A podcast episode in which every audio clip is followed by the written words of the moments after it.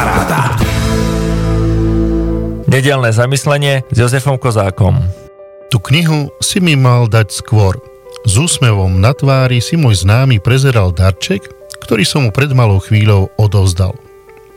Okrem dobrého vína si totiž z darčekovej tašky vybral aj knihu s názvom To keby sme vedeli pred svadbou.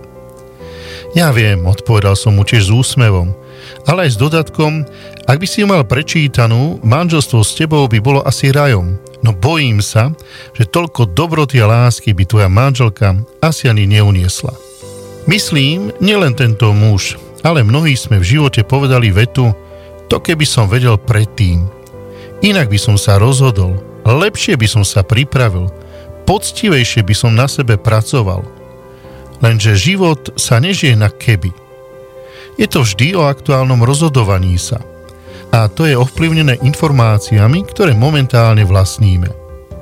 No istý britský spisovateľ napísal Informácie nie sú totožné s vedomosťami a vedomosti nie sú totožné s múdrosťou. Lebo nie každá informácia nás robí vzdelanejšími. Sú informácie, ktoré sú aj zavádzajúce. A nie každé vzdelávanie nás privede k múdrosti – lebo byť múdrym znamená aj vedomosti vedieť aplikovať pre dobro a pravdu. A to sa nepodarí každému. V tomto týždni sme si pripomínali Národný týždeň manželstva. A ja som dostal jednu otázku. Myslíte si, že vo všeobecnosti páry opakujú vždy tie isté chyby a zranenia? Akú informáciu by ste dali manželom, aby sa tým zvykovým problémom a krízam vyhli? Okrem iného som odpovedal – Mužom je blízke zleniveť vo vzťahu. A ženy veľakrát zabúdajú na slova svätého Pavla, láska nemyslí na zlé. Ale to všetko sme neraz počuli. Ale každý pár, ako každý človek, je originálnym. Nie všetci s týmito informáciami pracujú rovnako. Ale jedno isté. Ak človek prestane pracovať na čomkoľvek, aj na manželskom vzťahu, výsledok nemôže byť pozitívny. Ak sa teda má v našom živote niečo zmeniť, potrebujeme ísť na začiatok, informáciám. A preto si myslím, že platilo to vtedy a platí to aj dnes.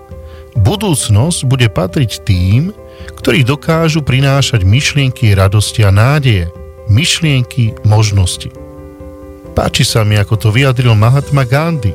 Tvoje myšlienky sa stávajú tvojimi slovami. Tvoje slová sa stávajú tvojimi činmi Tvoje činy sa stávajú tvojimi zvykmi. Tvoje zvyky sa stávajú tvojimi hodnotami.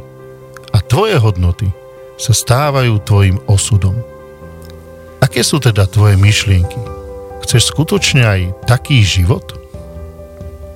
Počúvali ste 80. časť podcastu 216.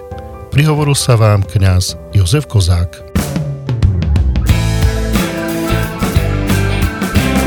Rádio Paráda.